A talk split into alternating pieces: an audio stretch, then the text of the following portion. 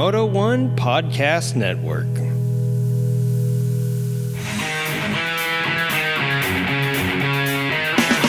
You're listening to Creative Riding, America's best motorcycle podcast.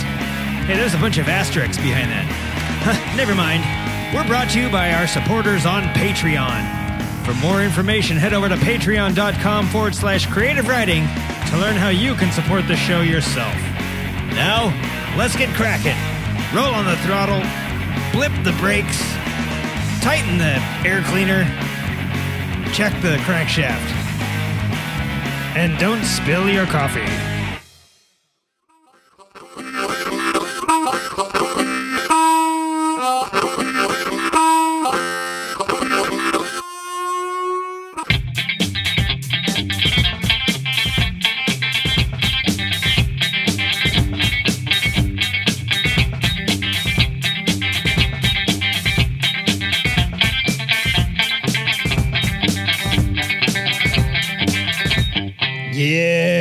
Get it on. Mandate, get it on.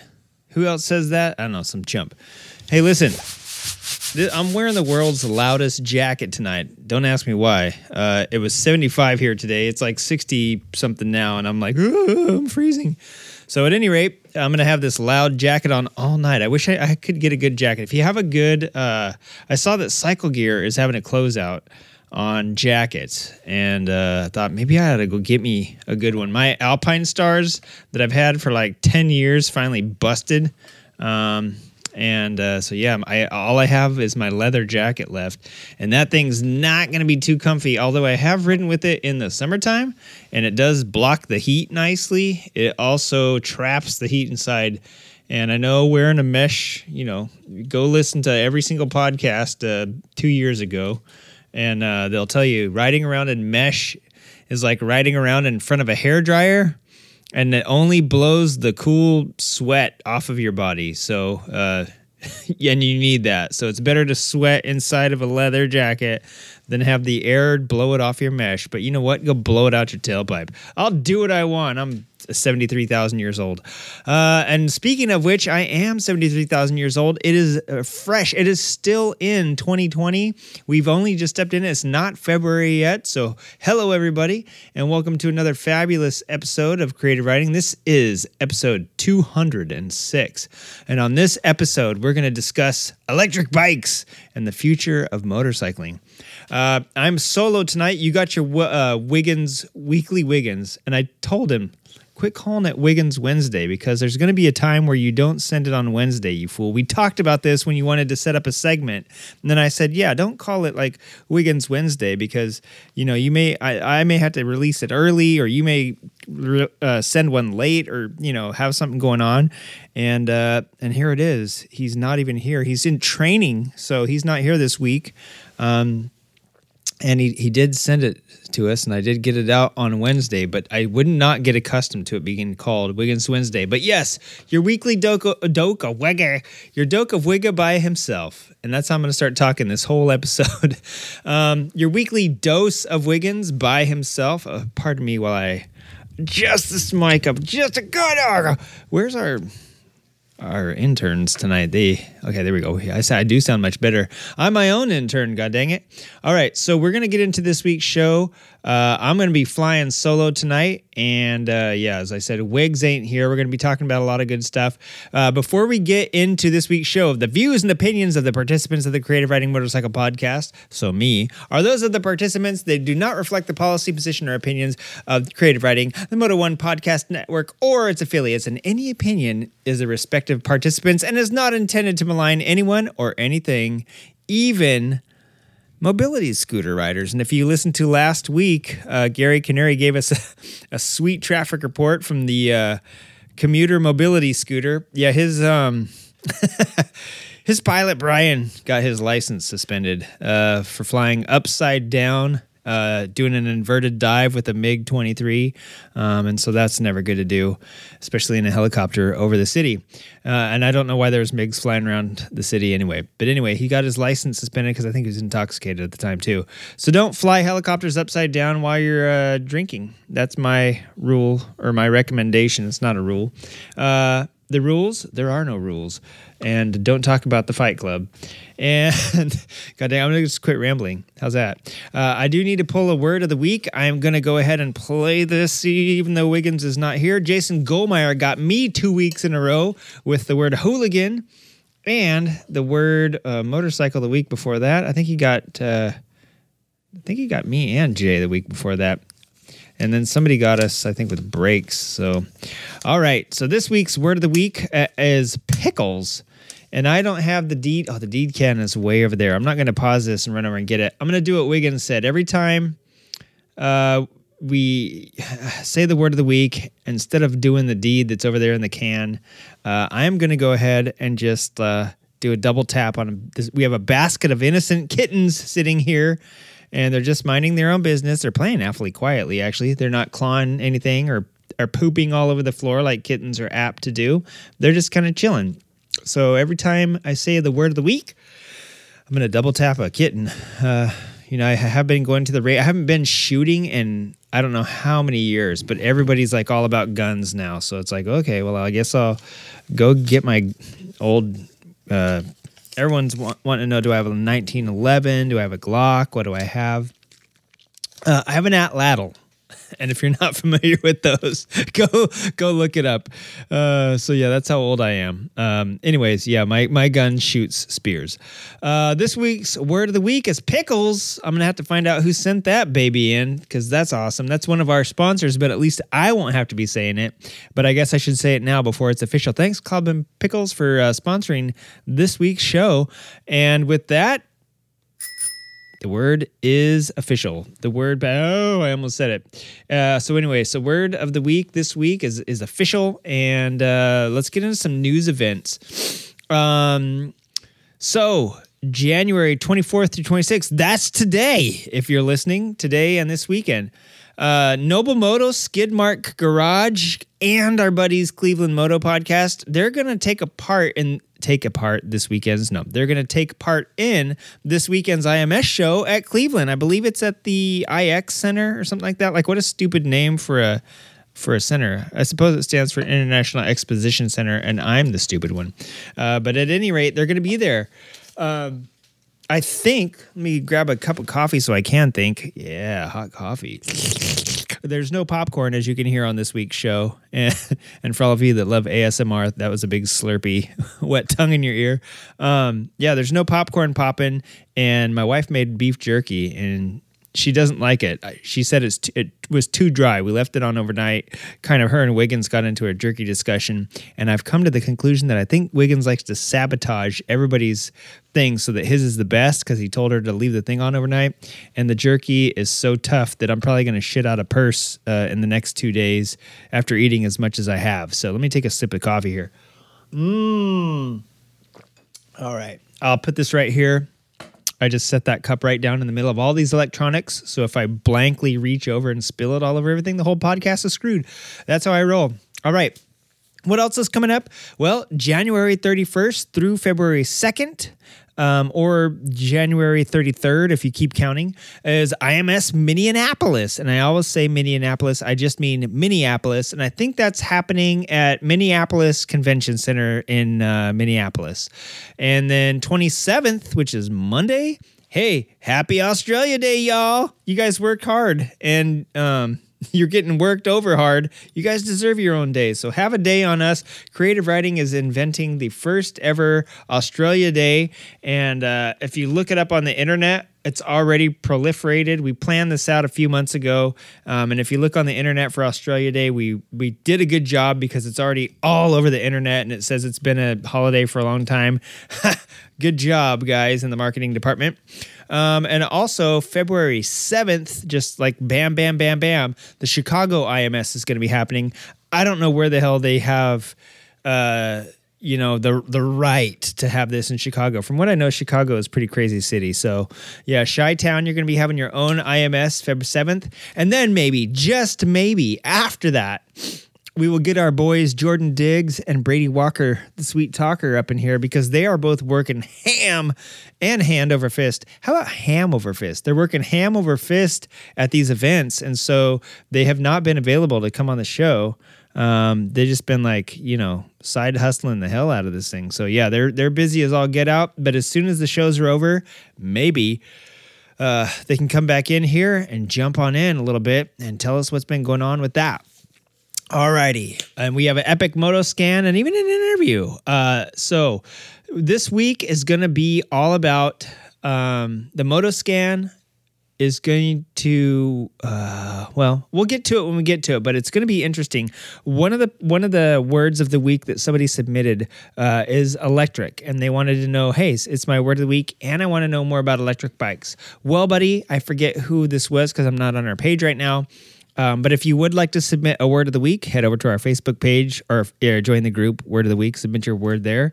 Um, I will look it up and see who asked this question. But uh, they wanted to talk about electric bikes and know a little bit more about electric. And I am going to, instead of waiting for the word to get pulled, uh, just go ahead and I'm going to um, talk about it tonight because, uh, ironically, um, the fuel tanks has uh, is a good good way to segue into that, right? Because uh, not all motorcycles have fuel tanks. You know what I'm saying?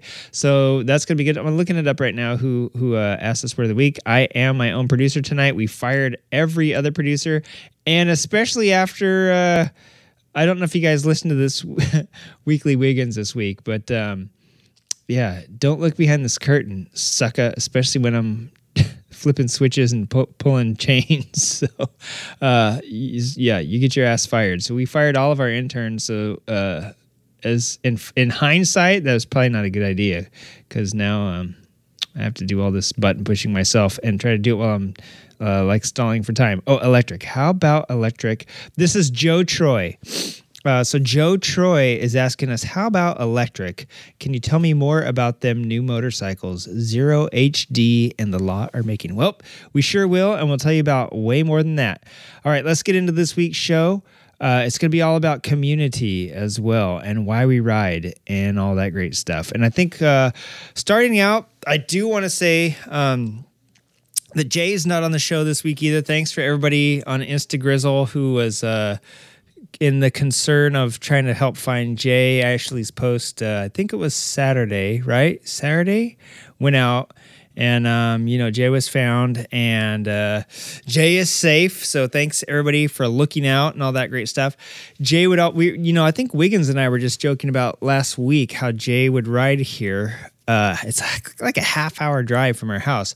But she said, no, no, no, I don't mind. I don't mind. It's like therapy for me. And I thought, yeah, okay, like do it. And I think it really is. It's like, you know, Jay has so many things going on, especially right now after her crash and all that stuff, that I think coming over here every week was like therapy. And I think it really did kind of help her like sort out um, talk about motorcycles, get every get the world off her mind, and like chat with everybody here, get some support here, drum up some support um, for her artwork, and just make friends in general. Everybody that knows Jay, she's not afraid. She has like a, a bajillion friends on Instagram. So all you guys that are uh, reaching out and and uh, asking how she is, yes, she's she's okay.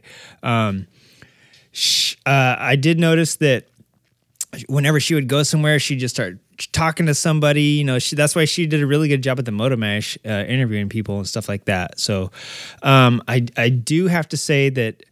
Uh, I'm gonna wait for Ashley on all this stuff. I've been talking to Ashley all week. Jay didn't crash her bike, thank God. Uh, to, to my knowledge, her bike's okay, so she's like, you know, nothing like that happened.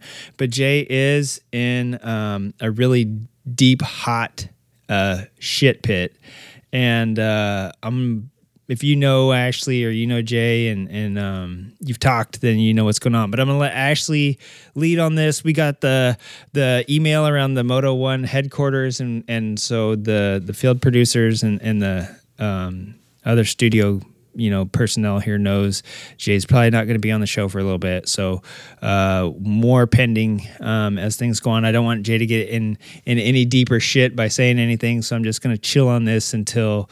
Uh, things can be said. So that's all I'm going to say about that. And with that, let's get into this week's show.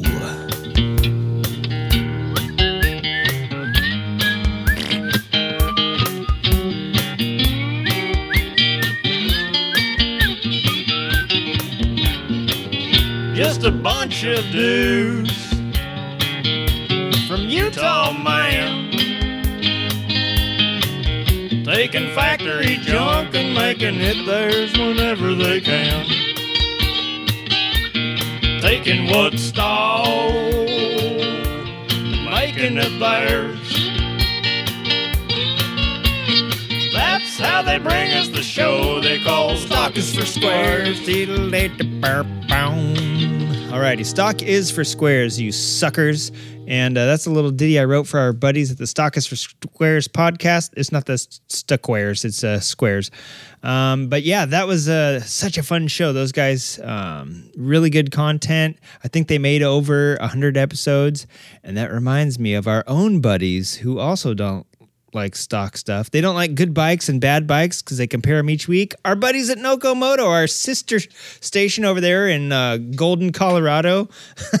I, I, know they're not in Golden, but um, yeah, coming to you from the podcast, uh, Moto One podcast headquarters, actually over there at the uh, NORAD base under the uh, Colorado Denver Airport or whatever the hell where it is. Um, they're in a top secret bunker down there. Uh, broadcasting out of the uh, the Moto One headquarters every week, bringing you some of the best content. They just hit hundred episodes, and they timed it just right to hit the IMS show that just came through Denver. Um, so yeah, I hope you guys got to listen to that. It's a great show. Uh, that intro to that show is pretty dang sweet reminded me of Alice's restaurant in a way. And I don't know if that's what they were going for, but it was good. So yeah, if you get a chance, go over and listen to that. Also, the weekly wigs. Did you guys get a chance to hear this week's weekly wigs? Eh, I liked his choices. He he got a few questions from Peter. Uh, Peter over at um, you know uh, Nokomoto, and uh, one of the the first question was like, "What's the best sport bike for a fat guy, I think was the very first one. And I would have gone with the ZX14. I think Wiggs finally, I think he made it there. I think I heard him mention it toward the end. But uh he was mentioning like RC51s. He's a Honda guy for sure. He was mentioning a whole bunch of Honda stuff. But the ZX14 would have been my first choice. And then I thought uh, I was driving driving today and I had my own thought. I didn't record it in the car like Wiggins does, but I should have. Oh yeah, that was my fir- my first thought. Yeah. Right out of the gate, my first thought was Wiggins is riding around recording, and I can hear the microphone rubbing on his his uh, starched uh, button-up shirt or his beard, one of the two, uh, and it, so it was making that like high-pitched scratchy noise. So as an audio file, that kind of bugged me. Uh, and number two, uh, he he's riding around, driving around in a twenty-five thousand pound car uh, reading emails probably killed seven motorcyclists making this week's weekly Wiggins. didn't, didn't know it or something. I don't know. I'm, I'm just guessing. But yeah, that was my first thought. My second thought was, oh yeah, man, this is a this these week's questions are pretty good. I, that's how I think. That's how my voice sounds in my head when I'm thinking. So yeah, I, I liked this week's questions. They were good. And and the first uh, thought I had about the uh, sport bikes for fat guys was a ZX14. Uh, he mentioned the Busa, but I would never go Busa, uh, partially because the Busa had a ugly duckling um, spinoff called the uh, the B-King. or you know, and it was just a basically a naked Busa, very disgusting looking. Um, and not only that, but the Busa was hot you know, hot dog, king of the hill for like uh, a little bit when it first came out, but quickly got gobbled up by Kawasaki because um, throughout time and memoriam, Kawasaki cannot be outdone by anybody, and Kawasaki has been blowing the doors off all the competitions f- since they've been around. And so the ZX14 quickly took over. Not only is it bigger than the Hayabusa, uh, but it's still around and it's not forecasted to go away, which this year is the last year of the Busa. Actually, they said last year was going to be the last year of the Busa um, because of Euro 4 and 5 and probably now coming 6 um, specs. So they're only selling it in North America. And they said it was the last year last year, but then I saw it on their 2020 roster. So I guess they'll just keep selling it until they don't have any more left. So if there's enough in the warehouse somewhere in uh, Pawtucket, Illinois, or wherever Pawtucket is, um, they will probably just keep selling them here in the states. We might even see a 2021 Busa if not enough of them sell uh, this year. But yeah, so the Busa I, I never would have gone with. That was too obvious. Um, I would not have gone with any of the stuff that he picked. The RC51, the VFR 750. I would have gone with the either two directions. I was thinking about this uh, today driving around. I would have gone a big bike like the ZX14. Uh, a because it's winning all the drags right now. Like Rickey Gadson knows how to pilot that thing into into history and uh, the record books. Um, it's bigger than the Busa, and it looks a little better than the Busa because the Busa has like a seat for one, right? And you can't have a Busa without stretching the swing arm, uh, you know, 13 miles back. With the ZX14, looks good right out of the box. And it comes with a hell of a lot of like touring stuff. You can kind of sport tour it out. And it doesn't look as sport touring. Like, you know, the Concours 14 is the touring version of it if you're looking for a sport tour. So it technically is still like a Ninja. It's, a, it's the biggest Ninja they make. And then I thought, wait a second. Either that route or go the smallest ninja they make. And why? You may be asking yourself, why would you go the smallest ninja they make if you're a fat guy? Well, one, they're cheaper than a ZX14. So if you're into eating food, you ain't got to give it up, and you sure as hell aren't trying to get anywhere fast, right? You you know that you know the rules, you know what the score is, and if the score is uh, still being able to afford hot wings and pizza for dinner every night, uh, buy the the Ninja 400. It's an awesome bike. Um, you know, the ZX14 I wanted to mention does come with braided clutch and brake lines, so your big fat ass isn't gonna stress out the brakes on that thing when you're trying to, you know, come to a full stop and you weigh 373 pounds. But also the uh, the ZX the 400, the Ninja 400, um, that thing looks pretty sweet. It looks just like now nowadays the little bikes look just as stylish as the big bikes, so they look like a big one just shrunk down. So you'll still look cool and uh, I mean, you might look like a monkey fucking a watermelon, but hey, you know, it's it's the price point that matters because if you still want to eat wings and cheese uh, with gravy all over the top of it every night, you got to be able to afford that. Ninja 400 is the way to go. Or on the other side of this same spectrum, you're looking to lose weight and you need some motivation. Getting a big, powerful sport bike ain't going to do it for you. You need to go tiny and that way, it'll be motivation for you to be able to go faster than 42 miles an hour on this thing. And Ninja 400s are very capable. Hell, there's like a World Super Sport, Super Series for them right now. That's like basically like the Junior Racing Cup to uh, World Superbike and MotoGP and all that stuff, right? So, yeah, they're a good bike and they're pretty fast and powerful for uh, 400, and they're the biggest Ninja um, out of the small ninjas that they make. And so I thought that's one way to go. Go big or go little if you are big. So it, that's my two cents. Um, I forget what else he was talking about. I have no no fucking clue about the Harley stuff. He got asked who's the worst flat tracker. That one I thought was funny because I would have just gone right to the record books and looked up the stats and told you who came in last place most often. But he took it the other direction. He took it the figuratively. Who's the worst? Like, oh, you're the worst. Um, and and he was mentioning some names, and so uh, the the Whigs uh, opinions came out on that one. Who he thought was the worst. Um, in the in the sense of the word of being like the worst type of people that are flat trackers. So I thought that was kind of funny. I would have just gave you stats like, you know, Shane Narbonne. I, I'm just throwing that out there. I have no idea. Like I should probably rescind that. I don't. I don't have any uh, statistics in front of me right now, so I have no idea. Shane Narbonne might be a champion right now. He might be in last place. I have no idea. Whoever's in last place might be really proud of it, and if Shane Narbonne isn't in last place, they're probably going to be really uh, upset that I'm saying that. So I'm just. I just threw that name out as an example. Let's go with someone else. Let's say. Um, uh, I don't know, uh, John McGuinness, just because I know he doesn't even flat track. We'll just say he's the worst flat tracker. Uh, but yeah, so uh, that's a, I thought that was a funny question, um, and I can't really remember any more of the questions uh, uh, except for is Junkie really as ugly as people say he is? Well, I'm very, I'm hideous. I'm almost so hideous that I have to have a cover in front of me like the Elephant Man, if you ever saw the movie The Elephant Man, so that people aren't distracted when I am talking to them. And every week, Wiggins comes over, and I think he's been he he'd be frightened. He's never seen my face. I always podcast either with a helmet on or with like a curtain hanging between us. Uh, also, I don't want him to see how I do the podcast and mix everything because I don't want him to figure out how to do it on his own and start podcasting from his car and sending it to me. Wait a minute, that sucker worked me. He worked the system. uh, but anyway, that this might be the reason why he's been doing weekly Wiggins is because he can't stand my sight or smell. I'm pretty putrid. Uh, I'm about as putrid as I am ugly because I'm very old. I mean, when you get past, some people nowadays are living to be like 112. You know, I think they're the oldest person on earth was like 116 or something. I'm like almost double that. So I mean, you know, you really start to get a foul, funky smell.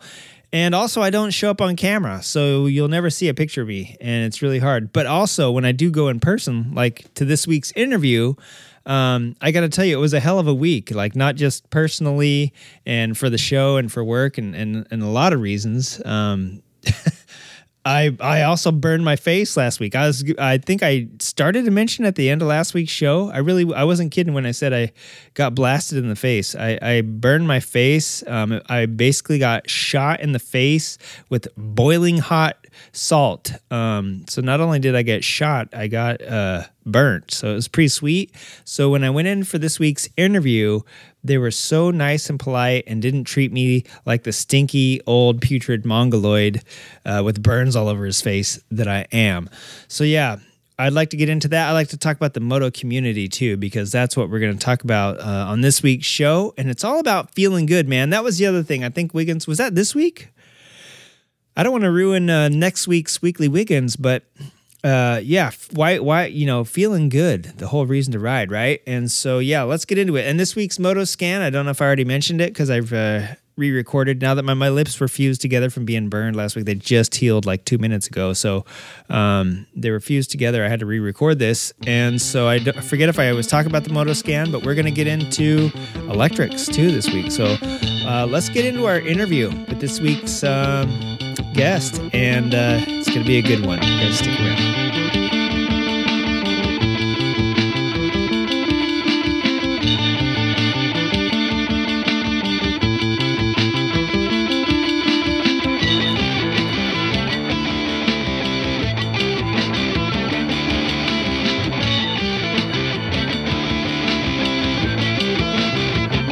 All right, all right, everybody. Welcome back. Little break there for you. Little Junkie T original. So, listen, on last week's show, we got to talk to Mark and Nancy, the authors of Moto, well, Mimi and Moto, the Motorcycle Monkeys. Uh, you know, they rode through the alphabet, uh, they discovered new planets, they did all sorts of great stuff, right? And now, uh, we're we were just talking to them about getting new riders on bikes, little kids interested in motorcycles, uh, you know, making them more aware of what motorcycles are and why motorcycles are so fun, and really just sparking this next generation of motorcyclists, right? Well, there is another conversation, and it's a big part of what was happening at IMS this year, at least in Long Beach. And it's a conversation that's been happening now for a little bit. And it's how do you get new motorcyclists that are older on motorcycles, right? And how and why we ride. Why do we even like riding? What is it about two wheels and what has changed about two wheels? Well, uh, there's one thing that's changed, and it's that motorcycles are uh, I, I, would say that you can't get away with the same stuff, even on motors, uh, bicycles and skateboards. You can't get away with the same stuff that you used to get away with way back in the day. When I was a kid, we would ride motorcycles down the street. You didn't need a helmet. There was no helmet laws in California at the time. Uh, little kids could ride motorcycles. Of course, I lived in a really rural kind of farm area, so maybe it was, you know, uh, we weren't 12 o'clock boying it through, you know, the the city or anything like that. So there is a there is a big difference. But some things haven't changed. And let's see if you can relate to this. I, I wanted motorcycles, you know, from like walking age. I just, that's all I wanted to do. Um, used to like look out the school bus window and I could imagine myself like hitting the ditches and like yes. just jumping like and that hasn't changed. I think all of us did that. I even used to do it uh, when I was older, and uh, cars, bikes, motorcycles, everything. And so that's one thing that hasn't changed about being a, a biker. And also the community thing. When I was a kid, BMXing with my friends was the one thing I looked forward to after school every day, every weekend. Uh, I did terrible in school. Uh, I didn't have the uh, best, you know, family life growing up uh, but I did have friends, and we all had bicycles. And even though I had a bicycle that they made fun of because I got it at thrift store, at least I could BMX with my friends, and we could go riding. And the town was ours. So community is a huge part of bicycling and motorcycling. And as you grow up with these sort of things, uh, this is the part of community that I wanted to talk about with this show. Like I said, we talked about it last week. It's a huge segue. You build the community when you're small, you build this influence with with youngers when they're small but what about when you get older and like i said the 12 o'clock bite thing i'm you know the older i get and and my kids i would hope that they never you know do any crazy shenanigans that would get them in trouble granted we don't live in downtown baltimore or even like in florida or san francisco a lot of places where i see these crazy things happening hell even here in la i can't lie about that crazy things happening on motorcycles when you get older but not so much through the cities, right?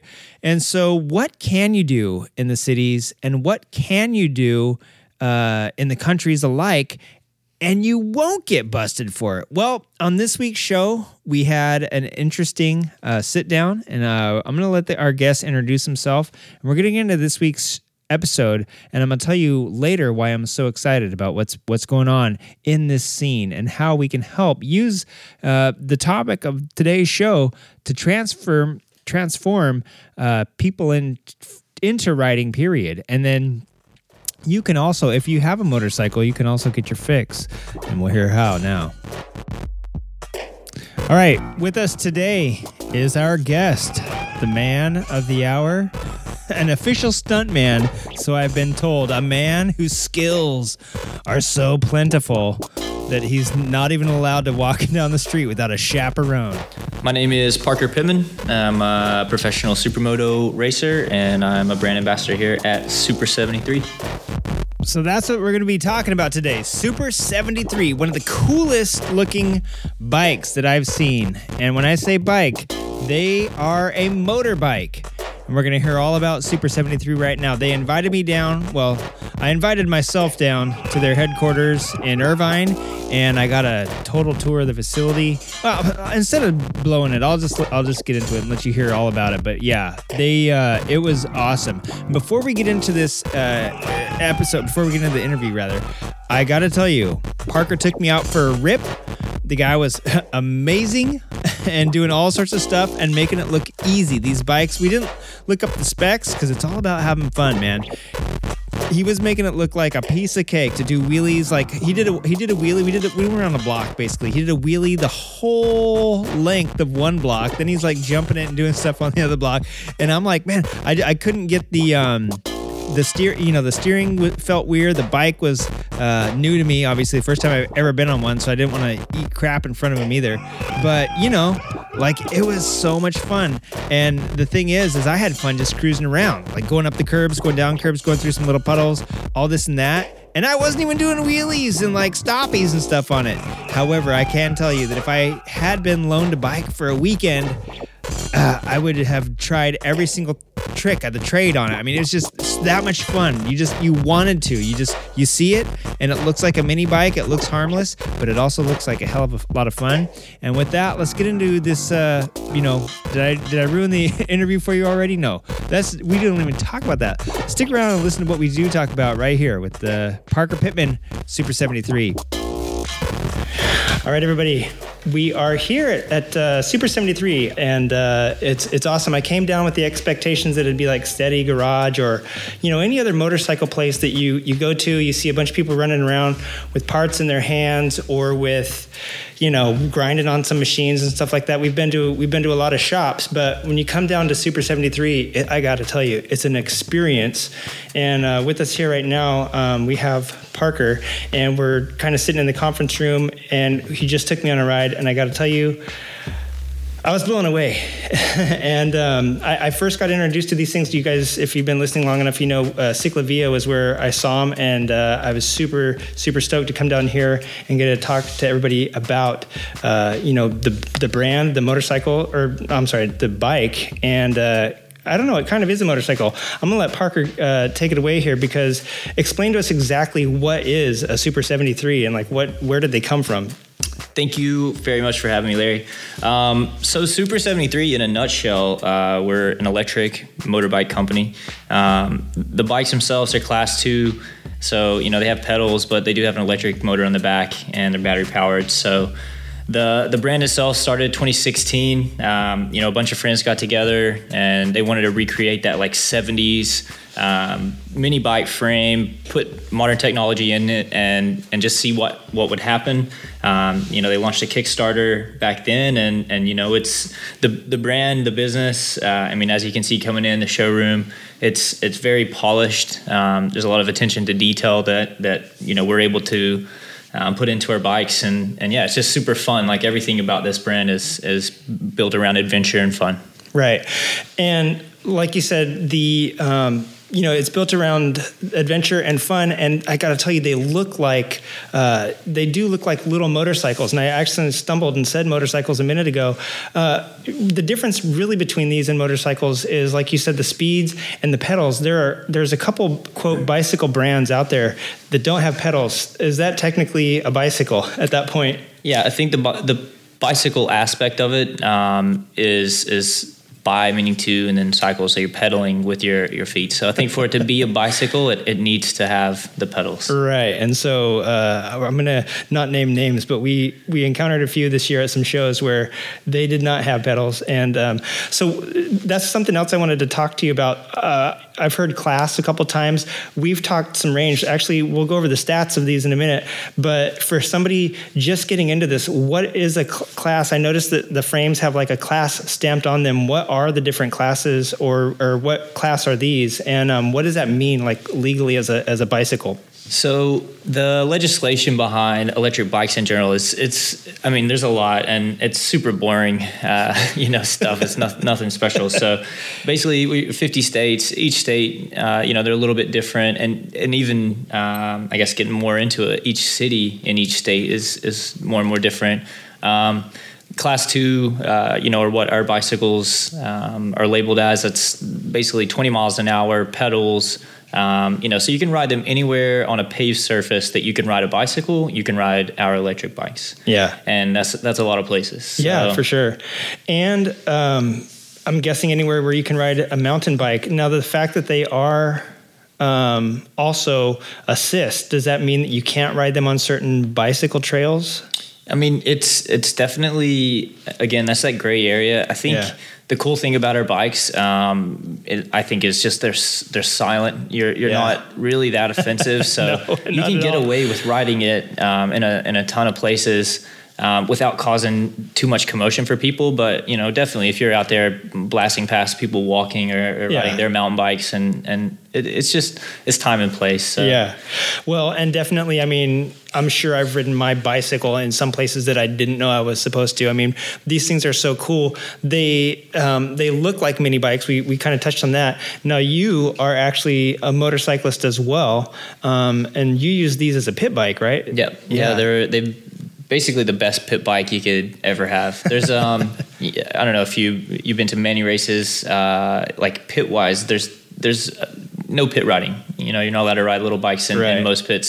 So to have an electric bicycle uh, that you can literally ride anywhere, uh, it's it's so clever for me. Like I, I never expected to to turn my, my motorcycling career into you know an electric bike company career. Um, but I've, I've been riding these more uh, than I even ride my motorcycles. So, really? Right. Yeah. Got 450 miles on my OG. Uh, and, you know, I've put in the last year on my my uh, race bike, probably 30 hours, and I've I've got more than that on the the electric bike. So right, yeah. and we would be uh, remiss if we didn't mention that. Yeah, he races motorcycles. What exactly do you ride, and and uh, like what's your um, racing background, or what's your riding background? Yeah, riding in general. Um, you know, I think you were talking before your your your parents wouldn't let you, yeah. your mom wouldn't let you get into bikes. Nope. So I had a similar situation. Like I, I, wanted motorcycles, you know, from like walking age. I just that's all I wanted to do. Um, used to like look out the school bus window and I could imagine myself like hitting the ditches and like yes. just jumping. Like this is every th- road trip as a kid. That's what I did. I stared outside and watched each little hill and driveway and everything. Yeah, yeah. just making the bike yep. noise in my head. So started out just like dreaming of bikes. Uh, my my uncle told me to put a um, a photo, or I had mag- like motorcycle magazines. I think it's Dirt Bike Mag. Um, I'd cut out the bikes and put them on the fridge, and just hope like the power of suggestion. My Yeah. family would look at it and think, "All right, we're gonna get him a bike." But I didn't get my first bike till I was 15, and um, it was my, my dad had bought it. I lived in Australia for about a year. Um, when I was 16, my mom was out there, so. Um, I came back. He had this '86 GPZ thousand, and he's like, "Parker, I'm gonna get a Harley. Uh, I want to sell this bike, or you know, maybe if you want to start riding it, take it over." So, I, I ended up just cruising the streets, no license, you know, just uh, blasting around, uh, riding it to school and, and the football game. So, Yeah. just started on the road, and then um, yeah, I got my my first job uh, washing coal trucks, and bought me a four wheeler, and yeah, started racing uh, the uh, Thor Mega Series on the East Coast, racing quads and um, yeah, like it, it just sort of snowballed. I got ZX10s, ZX6s, and and I just caused too much ruckus in my little small town. And Right. So Too hot to handle. yeah, and I moved to Australia uh, for like permanently. At That time I went in 2009, and um, I started racing the uh, the Australian Supermoto Series, the nationals over there, and ended up getting seventh my first year. I was just stoked on Supermoto in general. It was like a I never owned a dirt bike. I never Yeah. owned. A, uh, Crazy. you know, a motorcycle to race in general. So it was just cool to go out and just cheap motorsport. And, and yeah, now so I'm racing Supermoto Nationals here. Got 10th in the pro class last year. So trying to make a make a move for top five. And, and I'm racing the local series uh, out here in SoCal. It's War Supermoto. And it's just, just stoked to ride anything really. Um, Yeah. And hell, it got you a job here at Super 73, being their, their ultimate stuntman. You've even raced these, right? You, uh, yeah, yeah. Super 73. Originally, I linked up with them at a Roland Sands Super Hooligans event in Austin at the Handbuilt Show. Um, Roland put on a supermoto class, and um, we had a national the week before. But um, my one of my sponsors, CRT Racing, was just talking about, "Hey, man, you got to come out here and race this thing." Um, so I, went, and then I, I seen the Super 73 in the pits. They were doing like an exhibition, um, you know, like kind of like. Moto celebrity Instagram guy, you know, pro racer type thing. We had Tyler Bereman and and just you know, ton of cool just people in this uh, little class. And um, I crashed. I got like uh, second my first moto, and then my wife actually uh, she won the whole thing. She beat Tyler Bereman by No like an kidding, inch. He, he was celebrating early, uh, you know, waving everyone, and, and she come up the inside and and and did it. So That's epic. Yeah. Uh, our co host Wiggins has, has mentioned him a few times and how he's a hard guy to beat. So that's epic to do it on a, on Yeah. a Super 73. Well, and that snowballed into working here. And you made, we went on a little rip and he's like doing wheelies and backflips and all sorts of stuff. And it's like, I could barely get the, you know, front end off the ground. The steering, it, it's twitchy. It seems like it took a hot second to get used to. Going from your um, motorbike to these, how long did it take you before you could like stunt them like you do? And and are you the official stunt man? She said you were our a our stunt man. So are you the official stunt man? Christiana introduced me as the Yeah, yeah, official yeah. stuntman. Yeah, it's it depends on the day. Some days Okay. I'm the, the wheelie guy. Some days I'm the stuntman. I look after the band fleet as well. Oh, okay. I got I got some roles here, and uh, you know most of them pertain to me just ripping on the bike. So I've just um, yeah, just try to give them some credibility in, in the moto scene. And I know you know being a pro rider at, at any level. Um, I do a lot of TV commercials and music videos. Oh, um, I did a, you know, I can go on, but long story short, No, go on. getting onto the, um, you know, the Super 73 from the moto, like I, I never really uh, rode BMX seriously. Like I had BMX bikes growing up, so I have some experience on bicycles, but it was it was a different feeling. You don't have compression, uh, you know, so like wheeling, for example. You, you know, you're, you're, it's, it's a lot of balance. So I've been able to take the, the skills that I've gained learning the Super 73 and, and translate it back into motorcycling. Um, and, and I know at the track, like, um, there's a lot of times and there's a lot of strength. I've, I've, I've gained some forearm strength just in uh, being able to take this out and wheelie constantly. Like uh, I, I can't do that on my, my Yeah. street legal bike. I can't. Oh, no kidding. But you know, you're getting a lot of trouble. Yeah, yeah, yeah, yeah. But- I know nobody gave us a second look on bicycles. You Yeah. know, so motorcycles disguised as bicycles. Yeah, Um, you know, I have to I have to say that you made it look so easy, and I tried to just pop a wheelie, and I'm so used to doing on a bicycle doing the pedal, you know, using my my leg strength, and uh, I don't think think you did that. Did you? You were just using the throttle. It's throttle and Yeah. brake control. Yeah. The, the two, I mean, it took me like, you know, 10 years to get good at wheeling. And then, you know, I met a friend in, in Australia and he, he was telling me, Parker, you're not covering the brake, you know, Oh, so yeah, all you're doing is basically balancing using, using compression to slow you down. Right. When, once I started applying the rear brake, it was like a, a new world opened up because now I got forward control Yeah. and backwards control. So.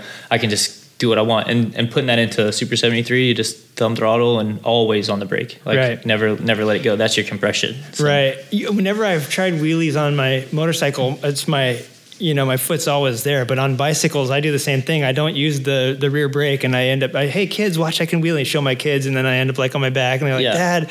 Um, but yeah, you made it look super super easy, and I got to tell you, these things are so much fun to ride. I, I could see how they'd be an excellent pit bike too. Like, and they are kind of in disguise. Um, they they look like they would be a fun bike to take out camping or to uh, like a trail and rip around.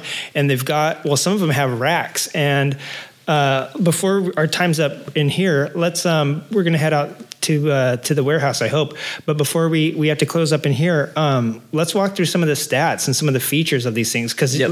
they come from like a basic, almost looks like a an old bicycle. Somebody took a mini bike frame and threw pedals on it. To the one that has like a headlight and brakes, and and you're, you're telling me that you know the features on it just kind of like go out the door compared to the base model one. So what are the models and the uh, the features of each one? So our entry model, I guess, to get into Super 73, we've uh, created the Z1. Uh, it's built for Generation Z, but you know anyone can really ride it. Um, it's my wife's favorite uh, shape of the bike, and a lot of people are, are keen on just like the banana seat look. And um, you know, it's it's going to come with um, disc brakes, front rear. It's got a 500 watt rear hub motor.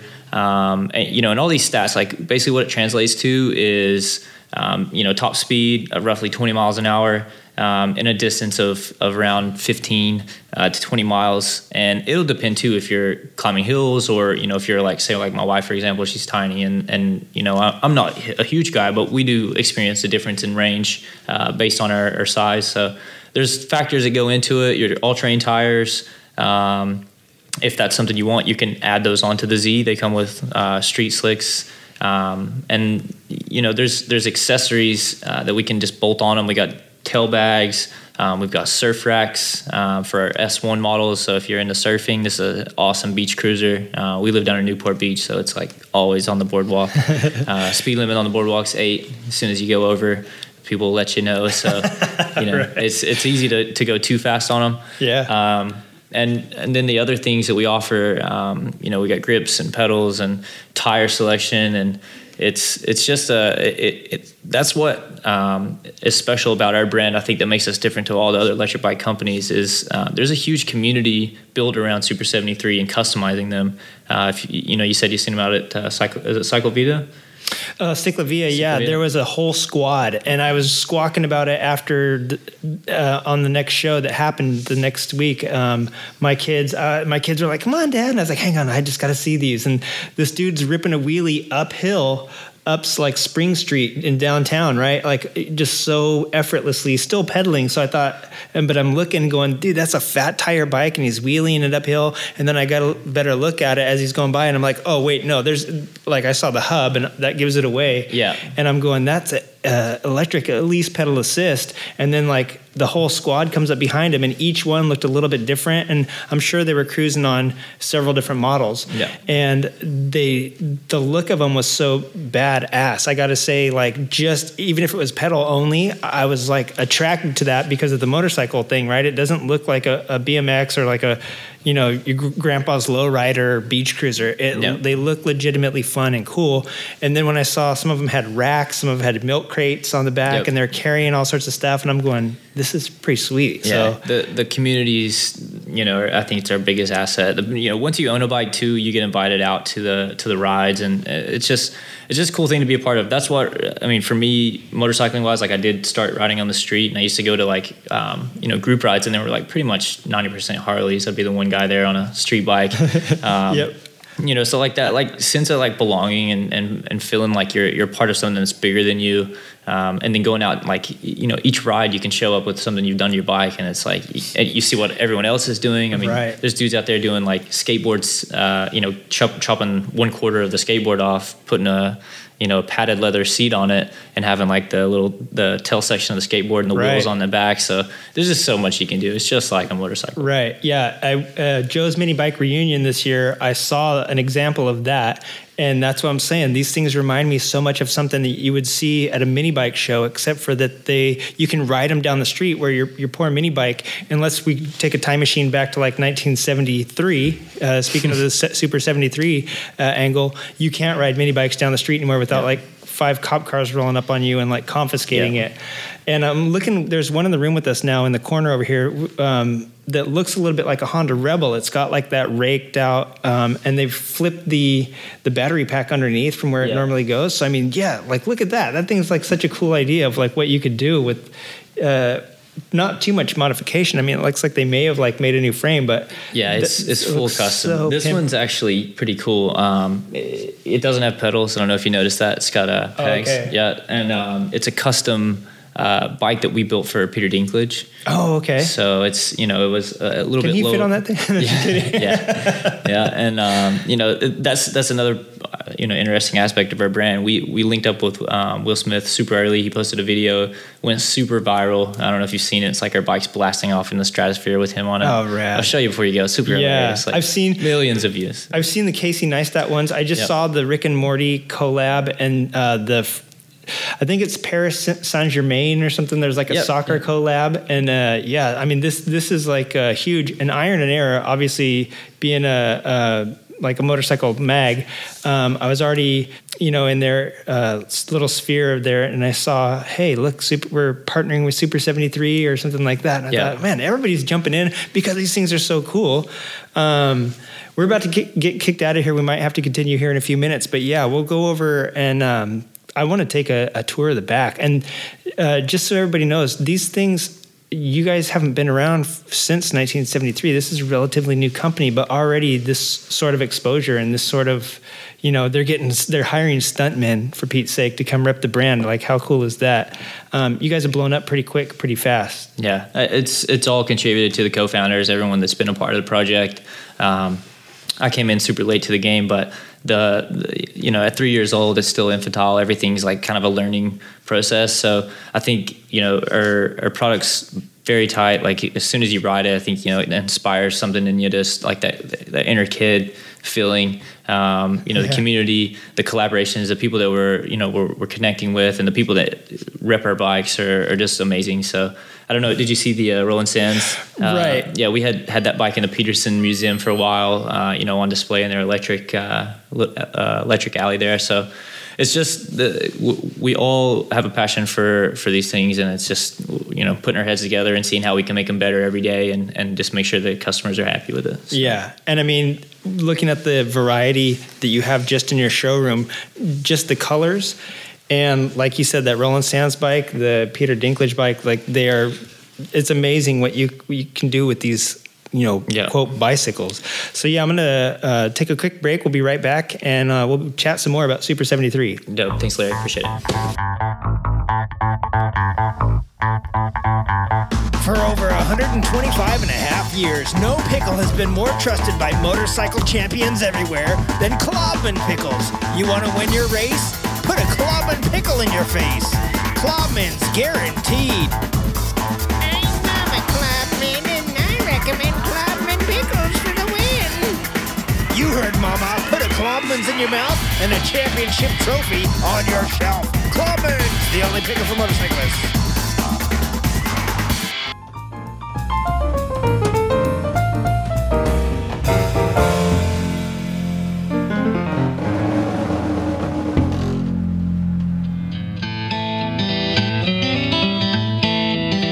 Billy Guy Belt's Motorcycle Washing Services. Give Billy a try. Hi, Billy Guy Bell. You give me water and a bucket, I'll wash your motorcycle. It'll be good clean. Billy Guy Belt getting motorcycles cleaned since 25 weeks ago. Billy Guy Belt's located in Burt Town. I'm Bill. Get your motorcycle sparkly. Billy washes baggers, cruisers, naked bikes, sport bikes, drag bikes, scooters, monkey bikes, mini bikes, bikes that don't even run. Call Billy now. 555 273 Billy. You call me and uh, book your appointment to wash your motorbike. That's Billy Guybeld's Motorcycle Washing Services, just outside of Luckerville, Bloyton, and Stancran in Blimeytown. Billy Guybeld's Motorcycle Washing Services. Don't forget it, punk. Yeah, bitch.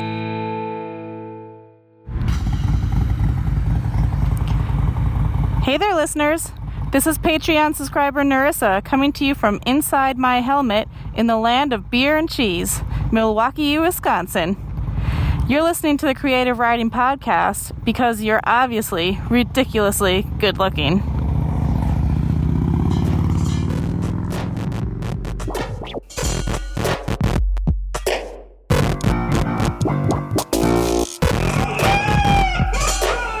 All right, I just got the uh, best tour. I'm s super sorry that we're not doing video. A because my face is uh, destroyed from burning it last week, but B because uh, you know we can't. I couldn't show you what I saw, but it was pretty amazing back there. And there's so many things uh, going on back there. Parker just like walked me through um, everything from you guys do everything in house. The design, I, we, we got to see some of the design, the programming, um, the marketing. He even showed me the coffee maker and like the break room, and I got to say it's pretty epic. This looks like a really fun, uh, a fun place to work. What's it like working uh, with the people? You know, just roaming the halls and just kind of peeking in on what everybody's doing. It's it's cool. Um, being able to work directly with the other departments, I think, is the, the coolest part of it. So we can have something going on in marketing, um, and then the design team, can shoot them an email and then walk over, and you know they're right there. Um, as well, if we come up with an idea we think is going to be viable, it's a matter of just hitting the 3D printer and uh, or, or getting you know Chris in the back to fab it up, and we can we can have working models on pretty much anything within a day. So it's it's a very uh, easygoing work environment, um, but also having that access to everyone, it can get a little stressful because you know it's you have people asking for stuff, and they have you know so much. Everyone has so much going on, so. Um, it's cool, and you know, for what you, you, going off what you just said about stuff you can't talk about, um, you know, for anyone that's listening, I guess this hopefully comes out before the 25th. If you're listening to it after the 25th, you you might have missed out, but check our website out and, and see what we've done now. But uh, you can come out to the event, just got to pre-register, um, you know, and, and LA River Studios, basically three o'clock uh, on the 25th. We're gonna uh, be launching some new stuff, so it's gonna be really cool. Really excited about that. Yeah. He even let me take a rip on his personal bike, and I got to tell you, the stuff that you can do on these things is so amazing and fun. The amount of customization. Um, what I wanted to talk to you about too is having all these people to collaborate with here in the offices. Like you said, you walk into one room and say, "Hey, I need this," and you walk uh, three rooms over, and you there's people making it for you, right? Uh, I also noticed that you've done um, the company's collaborated with a lot a lot of people. You mentioned um, you know some of the videos and stuff, and you guys have collaborated with Roland Sands, obviously. Um, I think you mentioned Snoop Dogg earlier, but you guys have done uh, some collaborations across the pond. You guys have done some Hollywood collaborations. Um, how do you guys, you know, reach out? You have a whole team back there doing this stuff, but uh, you know, how do you guys reach out? Do people just see these bikes and they just want to be part of it, or, or do you guys reach out to the community to get, you know, maybe get some people to um, help, like establish, you know, help put you guys in the public view, basically?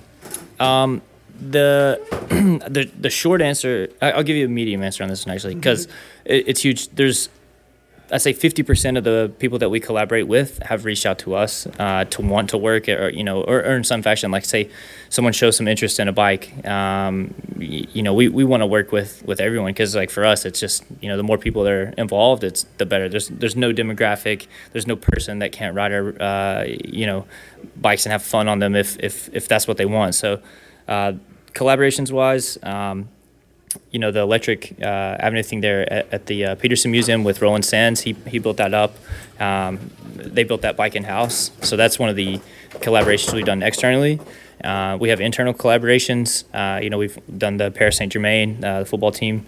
Um, you know, we built a line of bikes for them uh, to sell. So, you know, there's there's there's things going on that are um, you know big big company wise, and then we've got uh, celebrities and and, and artists, uh, people like uh, Lil Nas X. You know, we we just built a bike for Little Nas X because uh, you know a few people here uh, really like him, and just sent a photo, and, and then he saw the photo of, of his custom bike without even knowing it was happening, and and he, he wanted it. So you know we got to go out and um, uh, meet him, and, and it's just uh, super cool. I mean, Yeah. there's there's just so many avenues to it.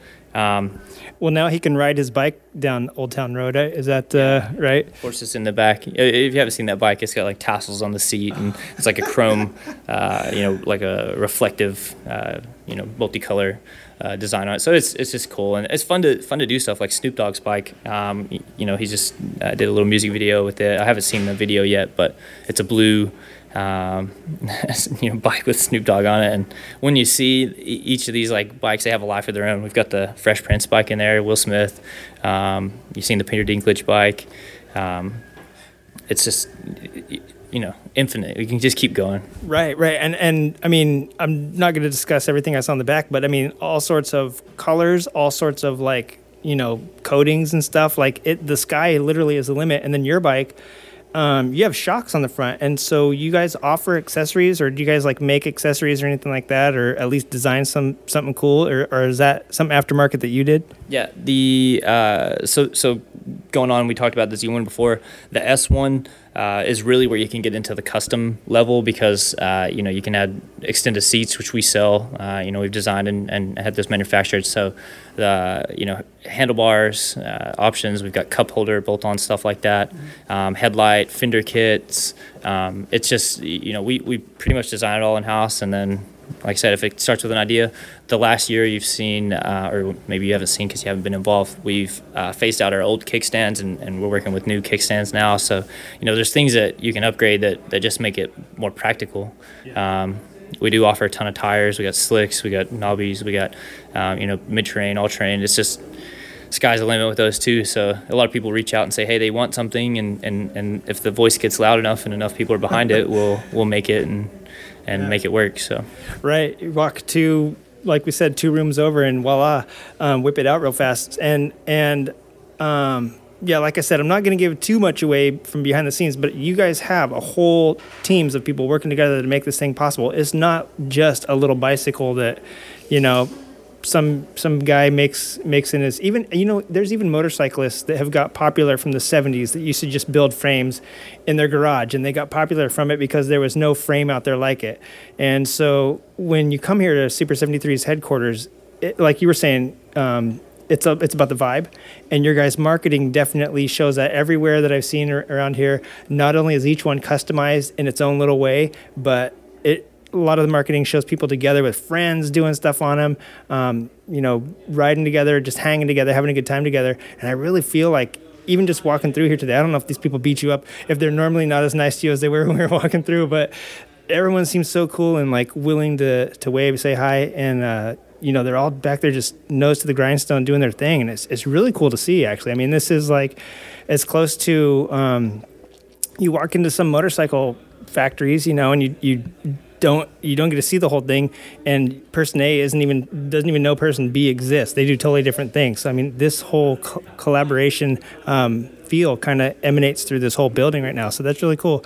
I'm glad you work here. I'm glad that they uh, you know got a motorcyclist i have to ask is there anybody else that rides because I, I saw we saw zero back there so i had to i have to wonder are there other riders here are there people that are crossover Yeah, uh, our CEO Legrand is a you know a huge electric advocate. He's got the Tesla, he's got a Energica, uh, and he's got the Zero back there. Um, also, one of our other co-founders, Aaron, is uh, he's just got a, a brand new Kawasaki. Um, you know, so the, and then Matt, our warehouse manager, he rides a, a Harley. Actually, he just uh, got a Yamaha MT-09. so. Um, Michael, uh, he met in there, marketing uh, CMO, another one of our founders is uh, uh, he, he did the Honda motorcycle course. So there's definitely like a huge grassroots uh, to motorcycling here in our shop. But and uh, you know just to go on from what you're saying about the collaboration of people that are here, it's a it's a family.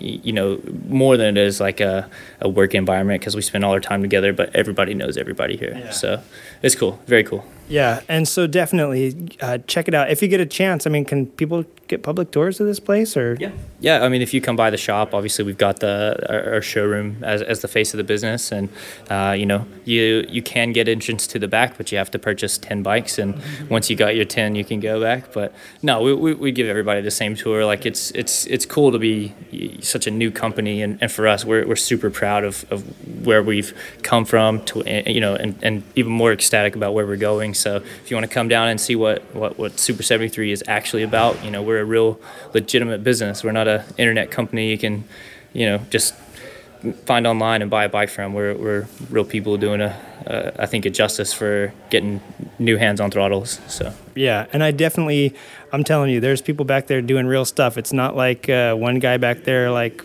scraping pictures from the internet. Hey, look at, um, and speaking of Super 73's um, relatively short uh, lifespan so far. I mean, you guys have only been three out three years, and you're already blowing up like crazy.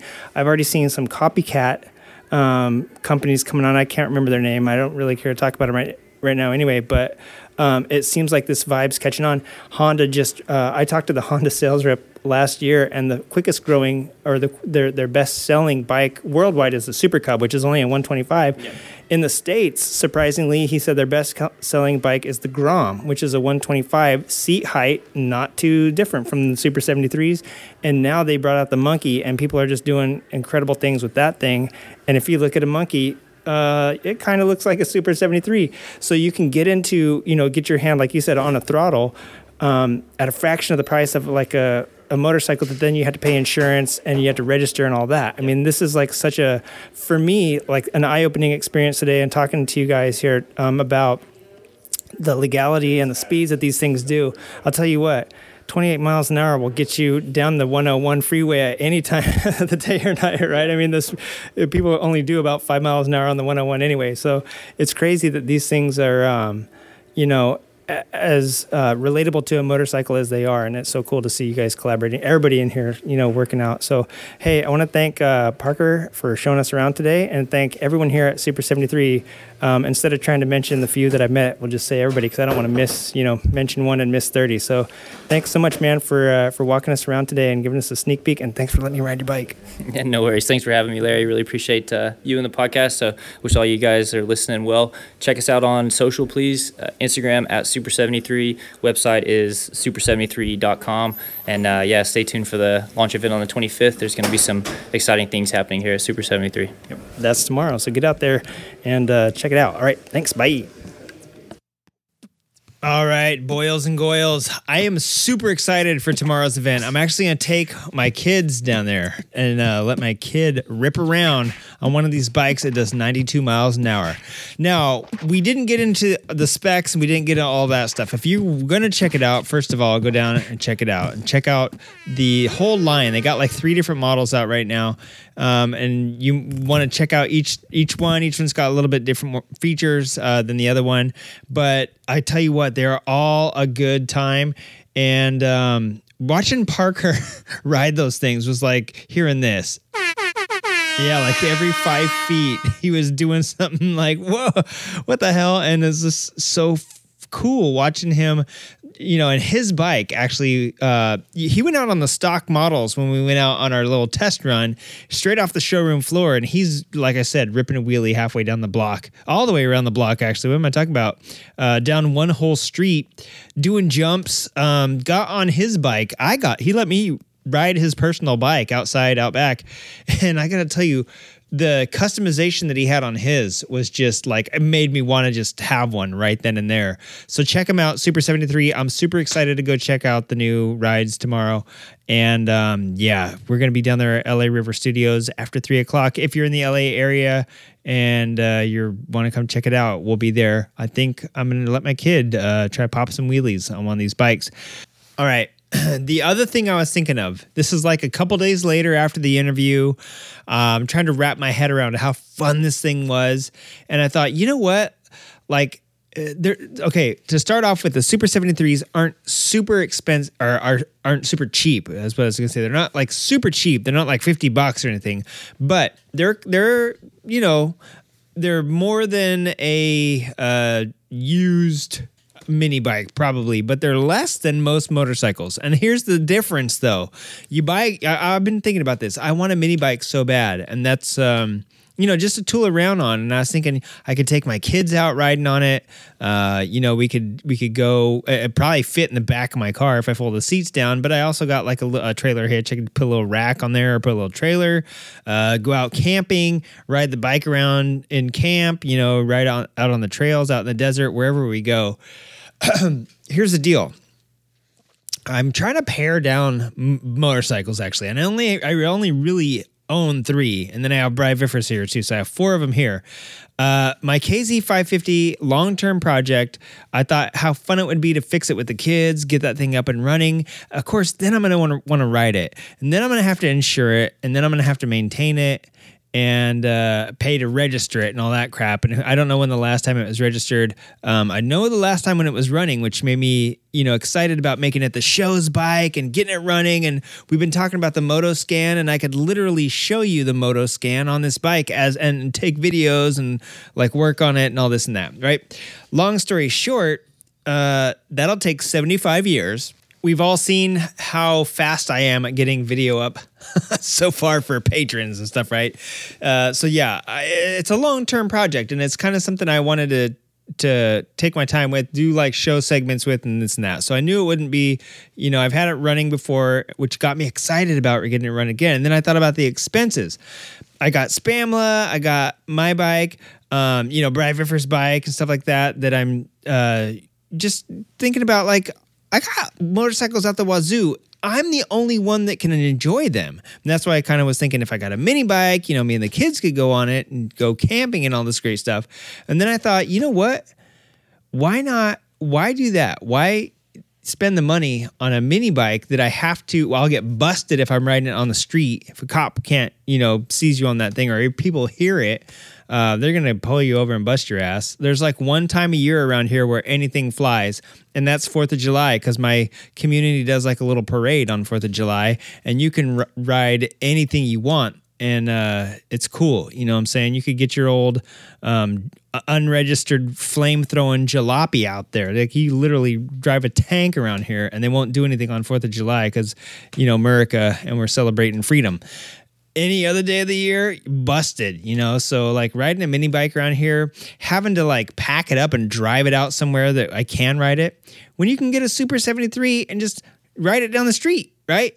And I was thinking about like the 12 o'clock boys, and like my kids are getting into getting older and they want to go further.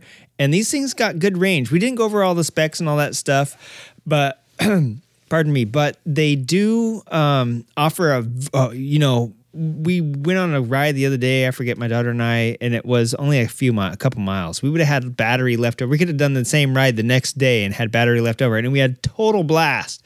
So I'm thinking the range on these things is exceptional. They look cool. They feel cool. They feel fast, um, and they and we alluded to it earlier. It's all about the community, and that's going back to what I said. This show is going to be about the community of uh, there. There is a whole community based around Super 73s, and like I said, at Ciclavia, the whole squad was there. They have events. Uh, is no little deal. When I went there, um, I didn't know what I was thinking I was was expecting, you know what I'm saying? But I wasn't lying when I said that it is an experience to go there. They got multiple vans in the back. They got like this whole you know, uh, interface when you first walk in and, and, just in the showroom and just the like lobby area you get to see part of what this uh, company's made of. And it's it's nuts how big they are. And that's all because of community and all because everybody coming together around these pretty sick little bikes. So uh, yeah i'm excited to get out there. I'm really thinking about pulling the trigger on one of these things. Not kidding. Just because i can offer my kids the same thing uh, that I could with the motorcycle and even an electric scooter, even like a little razor scooter. You get your ass busted on one of those if you're trying to ride it down the street and something like that. This thing's got pedals.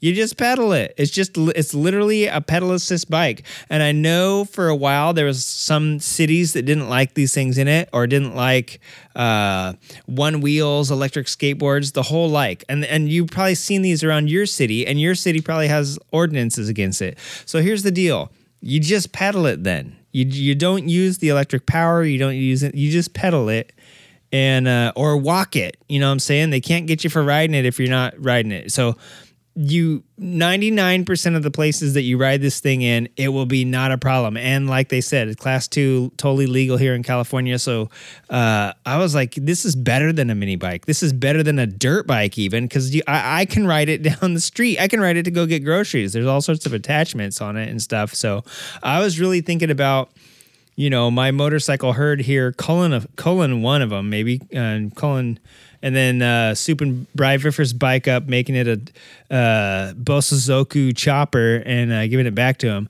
Um, but I'm the only one that can enjoy these things, so uh, that's why I was really thinking about a Super 73.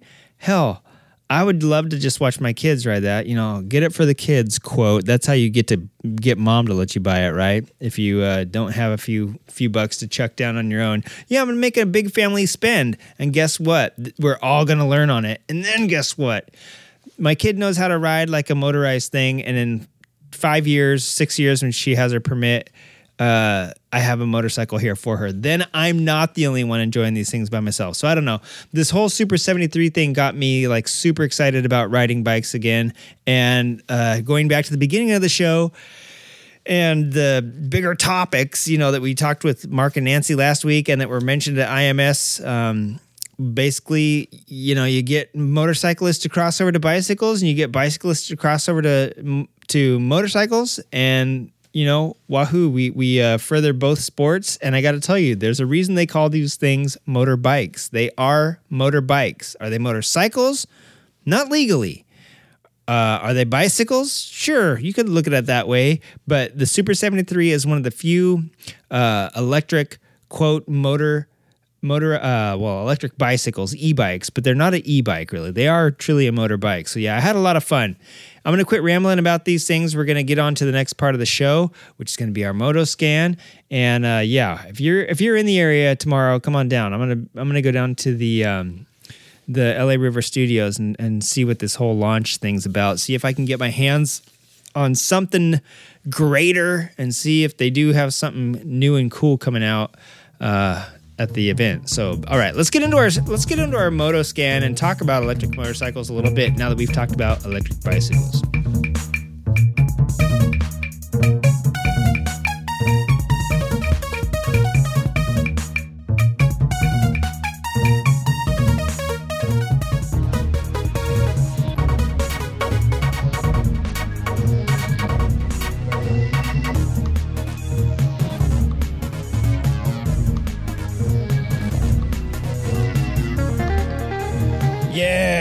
You know what that is? What you're hearing right there? Sorry to blow your eardrums out with that scream, by the way. I just got a little bit excited. But uh, you know what that sound was? That was a sound of Junkie.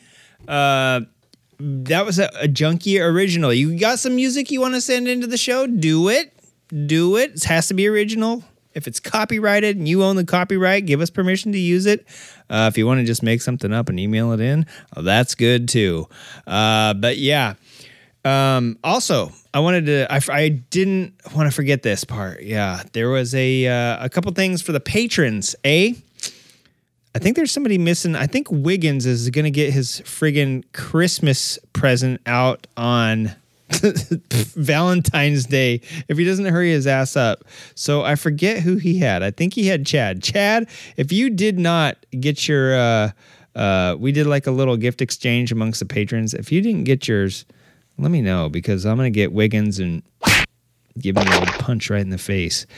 Um, so yeah, our patrons, uh, aside from doing the cool gift exchange, you also get a uh, free chance into our uh, twice a year, you know, we have Spooky Spokes and Salsa Slam, listener submitted shows, and you guys get entered whether you submit or not. So you should submit. I guarantee uh, you'll have a better chance because then you'll have two chances to win.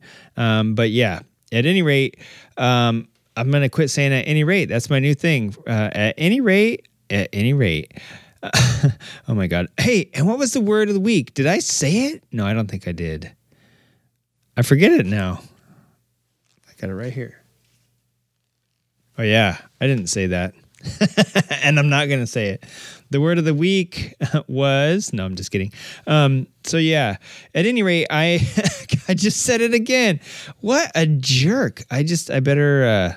Uh... All right, that's what I get for saying at any rate 45 times in three seconds. Um, at any rate. I, I did want to say to our patrons that we do have. Um, I forgot to tell. I didn't. I want to mention this is that we do have our patron bi-monthly. Um, what are we going to do here? We're going to do like an art uh, contest, and it's going to be bi-monthly. So every two months, we're going to take some listener submitted or some patron submitted art, and we might turn it into a sticker. We might turn it into uh, I'm maybe a shirt or something like that. We'll figure it out as we go. It might even become a page in a calendar or something like that we that we do for our patrons. Um, but at any rate, we've got a submission from Paul already. It is pretty funny. Uh, so patrons, anybody else that wants to submit before the end of January, I'm going to pick. Um, I'm sorry, before the end of February. Uh, that is two months, right? January, February. Yep, that's how it works. There's two months there. So before the end of February, I'm going to pick a winner. If Paul's the only one that submits, uh, he's going to get it. And his is pretty good though, so it's it, I I've been finding it pretty funny. I think I might try to make a shirt out of it or something like that. Um, figure out how I can do that. But yeah, so uh, every two months, guys, we're gonna do. If you wanna, if you have some cool art you want to submit, I know uh, Jay would love it if everybody submitted some art in her name um, to the show and got the creative juices flowing and everything like that.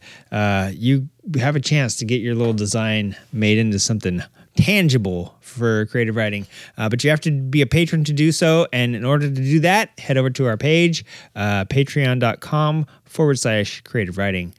And with that, uh, what else did I want to mention for patrons? Oh, yeah, just the fact that Wiggins is going to get a double ass whipping for uh, not getting his Christmas present out until freaking Lucky Charms Day. What's that day? St. Patrick's Day. Um, so, so yeah. All right, let's get into this week's Moto Scan. This week's Moto Scan is going to cover, uh, well, it's going to cover electrics and fuel tanks. Well, electrics don't put. Do you actually pump electrons into the fuel tank? No, you don't. But guess what? Last week's Moto Scan was a triple trees, and the if you shoot your little laser right through the top of most triple trees, you're going to hit the gas tank.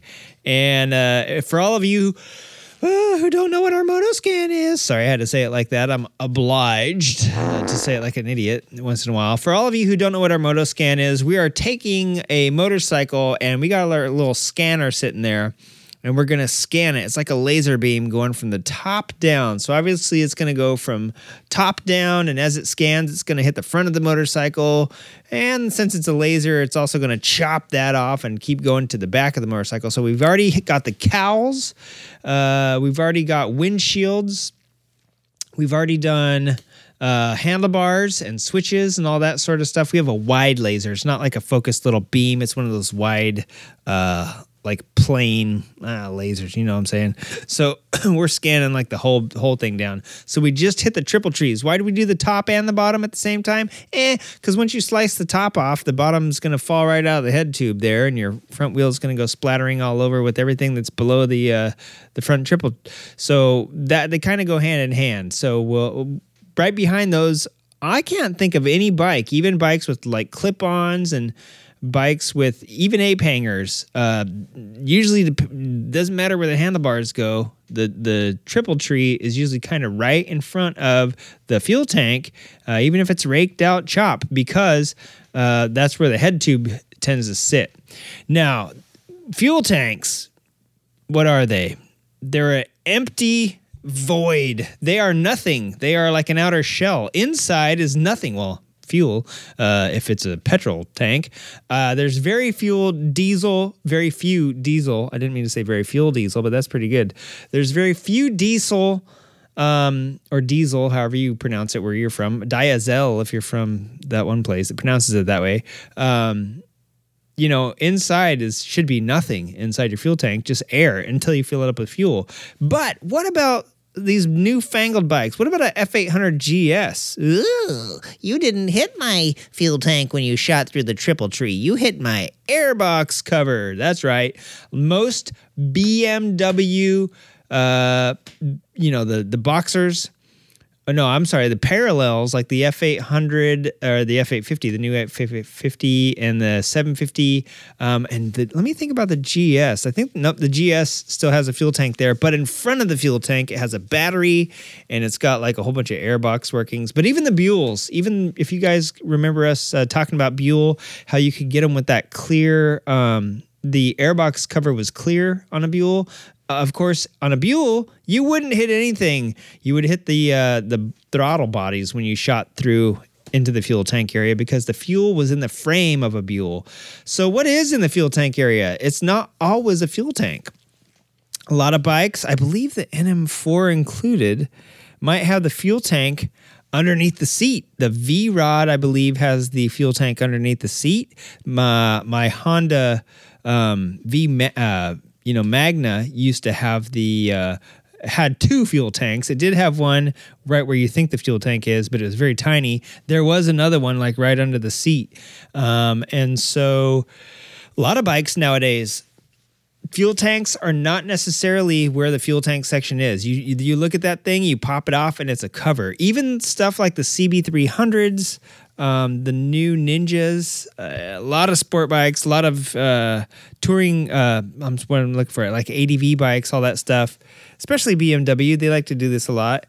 It's all covers, man. Even the fuel tank itself is this tiny, weird, either plastic, weirdly shaped thing or an, or an aluminum kind of weirdly shaped thing. And what makes up the shape of the quote tank is just a bunch of covers covering, ba- like I'm saying, most uh, BMWs, the the front of the fuel tank stops, it ends, and there's batteries right right there. Some some bikes, think like the V Max, uh, definitely like my Magna. Um, let me think of ones right off the top of my head. I, I, think the NM4. I cannot remember where the fuel tank is in that thing, but I want to say it's under the seat.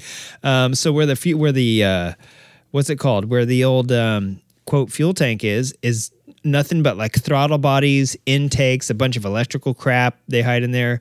Um, everything that uh, can hide on the frame, uh, top frame rail uh, now you have like a whole empty void to put it in and the fuel sits somewhere else you know? On a lot of the bikes like the gs's and stuff it's crazy because the what looks like the um like the rear body or the rear side covers is actually the fuel tank. They're plastic and they kind of stick out. Like if you fall down it seems like they would grind on the ground and grind all, a hole in it and all your gas spill out. So go, next time you're looking at a bmw f850 an F750, or even an old 650, 800, and 700. Uh, any of the parallel twins and singles used to have the the uh, gas under the seat, and so that fuel tank area was like the throttle bodies and the batteries and all that stuff, and um, like intake. Uh, air filters, all that stuff was up there. And if you notice, like on a BMW uh, Boxer, the obviously there's no pod sticking off the side like it is on like a Harley Davidson or something, like where their filters hanging out there, or like my Bolt, how the yeah, or my SCR, I guess my glorified scrambler bolt. The uh, the air filters hanging out there off the side. Nope, on uh, like Beamers and like the Boxer Twins and stuff, they're up there where the fuel tank uh, looks like it is is actually the air filter, and there's a couple ducts coming in. So a lot of sport bikes are like that too. Anything that um, excuse me, anything that has like a duct, like I think the H2 is like that. Actually, a lot of the new ninjas are like that. They got ducts coming in, and so half what you think is fuel is not. My fuel tank now, let's well, we'll get into the electric part of this in a minute. My fuel tank on my uh, SCR is even suckier than the one on Spamla. Spamla has, I think, a 3.1 gallon tank, and I'm pretty sure My SCR has like a 2 point, 2.9 gallon tank. And even Spamla running wide open at 80 miles an hour, a 250, she got excellent gas mileage. Crappy was getting like 60 miles to the gallon. If I was just cruising and and taking it easy and I re-geared it for the freeway obviously, so if I was doing like 70 um, or 65, she would get upwards of like 80 70 like around 72ish miles to gallon. Uh, 80 if i was really just chilling and just cruising like down the boulevard all day. My bolt on the other hand that gas tank you can stick your finger up there and feel where it actually starts. It's it's hiding the coil. I wait what's up there? I think i looked under there and the fuel pumps under there. I think the uh the charcoal filter, like the charcoal canister, since we live in California, I think that's hiding up there. Um, I think they like part of the coils up there. Like even on Spamla, the coil uh, sits up under the fuel tank, but that's about it. Like besides the frame t- uh, tube, the upper frame tube, the coil is the only other thing that sits up there. On my Bolt or on my SCR, there's a lot of stuff up under there. And and then when you get back by the seat where the seat mounts, boy, you can put your fingers up under there and run them forward about four inches before you feel the fuel tank start. So my fuel tank looks big on my bike. And then disappointingly, 160 miles later, when you have to stop and fill up and you've only been doing like 70 um, or 75, yeah, that's crummy. Like Spamlet, when, when a 250 can go like dang near 300 miles on a good day, um, and this thing can only do like 120, like that, that's bad news. Like hauling ass, it probably does like 100 miles. It's, it's terrible. I'm getting like 23 miles a gallon on my stupid uh, SCR. But um, I guess that's what I get for getting a 950 pig with. Uh, I like a 2.7 gallon tank. I'm looking at it right now, trying to uh, guesstimate what it is. It looks like the same size as Spamla's. It looks bigger, but I think the capacity is smaller. So anyway, yeah, fuel tanks. What can they be made out of? You like that clap? what can they be made out of? They can be made out of all sorts of stuff. Uh, one of the most popular things is aluminum or steel. Uh, a lot of the old gas tanks were made of steel. Um, I've seen some pretty sweet uh, aluminum race tanks. I think most of the BMW Boxer tanks are made of um, stamped steel, and uh, there's like a seam weld around them. Tanks are pretty cool because they usually come in two parts. There's a top part and a bottom part, and they sit right on each other, and then they get seam welded right around the bottom. And then the only other thing that gets welded is the uh, like where the fuel cap goes, like the bung that goes there. So there's not a whole lot to a fuel uh, tank. They're pretty. I've seen a guy make one. I saw him braze it actually. Oh no, actually he wasn't brazing it. I guess he was um, oxy welding it. And he made a, a aluminum tank for his friend's race bike right on a YouTube video. The guy was like a almost as old as me. He was probably like 120 years old. Took a couple pieces of aluminum, bent them over the frame of the bike so it literally fit the bike like a, t- a wet t-shirt and just starts uh you know he knew where the little uh, petcock uh, fitting had to go. And so that's all he needed to know. Otherwise he just bent the uh, bent the tank over the frame or bent the bottom what was going to become the bottom of the tank over the frame and just started going from there as he was going like by hand just welding uh, took a big sheet for the top and welded it. So all you all you need to do is be, know how to w- bend stuff in a u shape. And you can make a fuel tank and and know how to weld i guess too. But there's not much to them on the other hand dirt bike fuel tanks and fuel tanks that are hidden or specialized, like I'm saying, the uh, stamp steel um, beamer ones that they are not just what's up there, right? They're sharing that space with the with the battery. The uh, fuel pump goes on top a lot of times. Um, they got the um, what's what's it called? What I'm thinking of the uh, the air filter right in front of it, so they have to be like specially formed and shaped so that all that crap can fit in there, and they can kind of go around it and still mount to the frame. So you have some really basic tank shapes, and if you go back in time, uh, the simple, the easier the better. Old old motorcycles, like uh, up until like the 30s and stuff, maybe even the 40s. Uh, basically a rectangular or sphere, like a tube. You could, you they had uh, circular or, or oval tanks that were just like a long cylinder. They had boxes that looked like you just welded up a bread, uh, made a bread box out of metal basically, and put a cap on it. Um, they were more square and, and more tubular, whatever was really easy, just to make like a couple welds down, and that's it. As they progressed and got uh, made of different things and we've done different frame shapes. The fuel tank's usually the last thing to go on there. And uh, a lot of times you could tell because they make them funky, they make them weird, they make them small to fit. And so you lose. Uh, a lot of capacity. You know, sometimes you lose fuel capacity. Uh, sometimes you lose uh, body. You know, where how you can sit because they're ah no, we need to we need to make this bike have a lot like a pretty good fuel capacity. So they're gonna have to like lay on it like a sport bike or something or like a bigger bike. Um, even like a, a KLRs, you can buy these huge. They have plastic tanks. Like a lot of dirt bikes have plastic tanks because in the old days they were metal, and you just don't want to bend up a lot of. You don't want to fall down and bend your metal tank to hell. Um, so the plastic ones, you know, they could take a beating, and you can cover them with plastics and make them look like a fuel tank. Then when you take it off, you're like, oh, I didn't realize this blob of plastic weird shape was actually my fuel tank. Um, I thought it was this nice sleek shape. So yeah. Uh, anyways, uh, get back to get back to um, like what they can be made of. Like dirt bike tanks are usually made of plastic, and if you if you know anybody with the KLR, they probably have like the extended.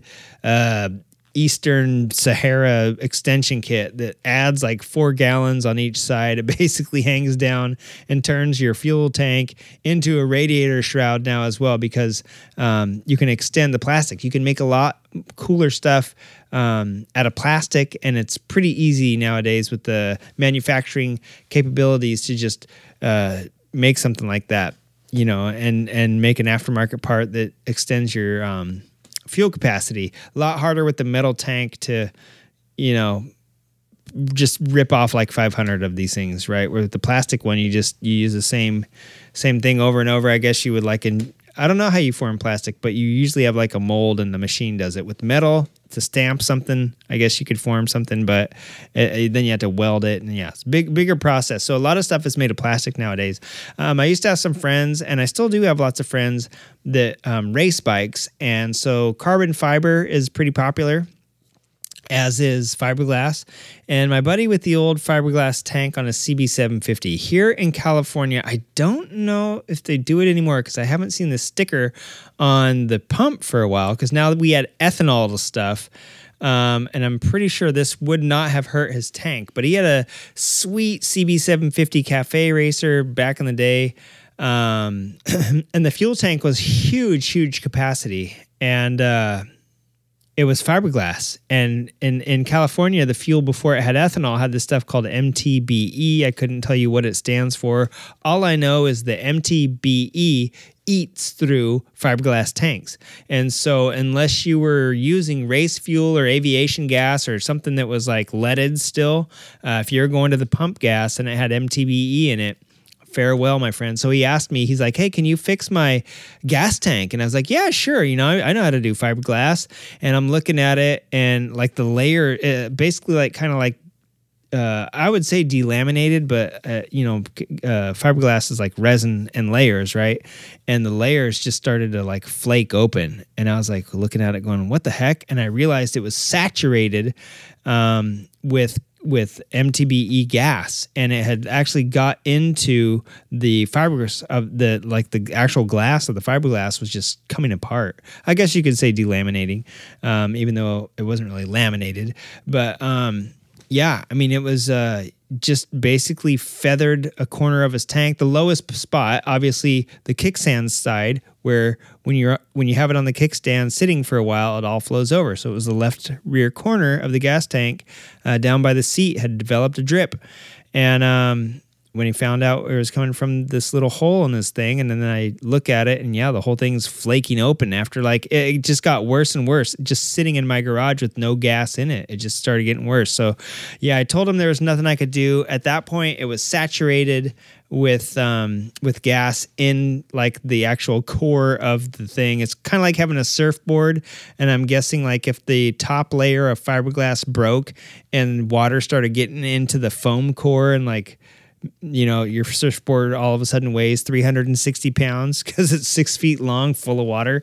Um, same sort of thing. You know, you can't do anything about it. You can't really dry it out. It's saturated the core of it. So yeah, uh, a lot of times that used to happen. Ethanol, I don't know what ethanol will do to a fiberglass tank, but I, I'm guessing it won't do that.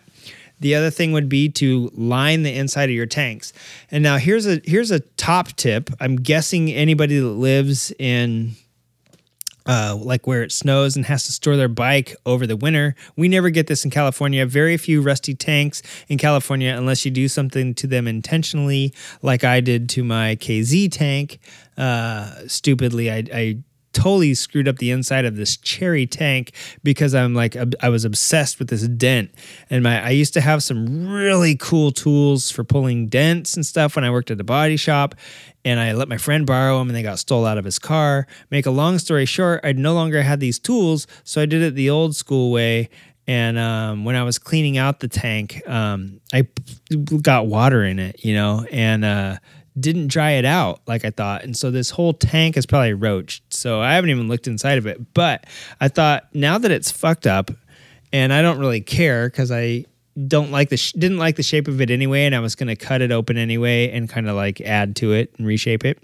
I might just get a whole different new tank now. But the point being, they make stuff to clean out the inside of a tank, and since I knew I roached it, I was like, I should see how well this stuff works so we could talk about it. So there's a few different things you can do, and this doesn't matter for uh, plastic tanks. You never have to worry about those rotting out. Uh, to my knowledge, I've never had a plastic tank.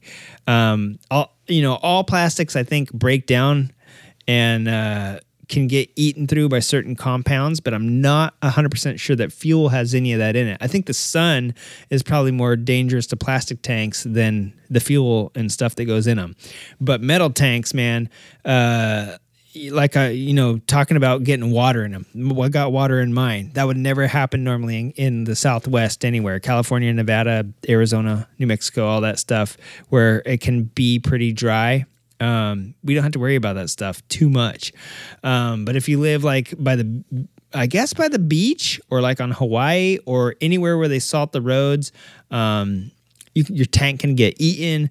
Also, if you live anywhere where it's cold and you have to store your bike, gas can like attract water, and especially if it's got ethanol in it, because ethanol uh, will will attract the the water from the just surrounding ambient air. And now you got water in your tank, and water leads to rust. The long long story talking about my bike to get to there, but yeah. So the inside of your tanks, you can coat them with the stuff called cream, which is like a two part. Um, it's methyl ethyl ketone and like some some literally cream. I forget what the what base the cream is, but it's like a silicone coating for the inside of your tank. It's like latex or something sort of too. Maybe it looks like latex when it comes out. I have an old CB 160 tank that I've had forever.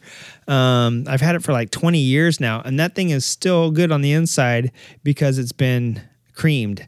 And I could probably put gas in that thing today, slap it on one of these bikes, and it'll you know run clean gas out of it, and um, not worry about it. And it's actually sitting outside right now. I don't have to worry about it. The whole thing is creamed, um, and uh, there's no rust. Like the outside is painted, everything's good to go on it. So, and I'm in California, so it's not like you know crazy weather around here that I have to worry about. Um, getting rust in the tank. But if you do and you don't cream your tank, um, they make like cleaner, and I think you can buy it at Home Depot. And I think that um, some of it's water based, some of it's you know probably acid based. I have no idea, but the water based stuff that I think they have to sell here in California, everything here has to be water based. Um, we can't have any VOC stuff here like uh, volatile organic ca- compounds. We have to have um, mostly stuff water based. So yeah, from what I've heard, it works really well on removing rust, despite the fact that it's water based. Um, and if you know from having to store your bike and you've got a friend that'll tell you, oh, drain the tank, fog it or something. I guess there's a couple different ways you could do it. I guess you could do that. You know, just fog the inside of your tank real good and hope that no water does stick to. And when it does, like before you fill it up with gas, like run something through it. So I guess that it would collect all the water off the sides and get it out of the petcock before you actually you know, hook it up to your ga- your engine running it the first time. Otherwise, you're pumping water through your engine. Water doesn't compress. That's why it messes up uh, engines when it goes through it. Um, and not to mention that it, I don't think water is supposed to be on the inside of engine where like stuff like petroleum, like lubricating, it's supposed to be. All right, enough about that. Uh, the other thing, the real the real thing, I think, is that you should fill your tank all the way up so that there's no possible space. The less space that air, moist air, has to gather, uh, the less of a space that it will have to make a rust. So if your tank's half empty, probably it'll be rusty down to where the fuel line is because the, the fuel level.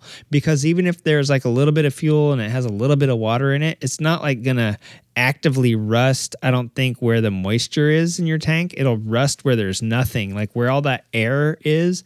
It'll rust that. So I think the better thing would be to fill your tank all the way up and then just drain it and put a fuel uh, clean tank of gas in um, before you start it. You know, put the, always start it with a fresh tank of gas because like the water. From what I know, I've I've listened to Cleveland Moto and they seem to um, have talked about this multiple times. The water will settle at the bottom, and because it's heavier than gas or whatever, and so that'll be the first thing you're pumping through your engine. So just drain off like your first tank of gas. Um, what does it cost? What's gas cost? I know it, it costs me even in this stupid thing with like two gallon tank.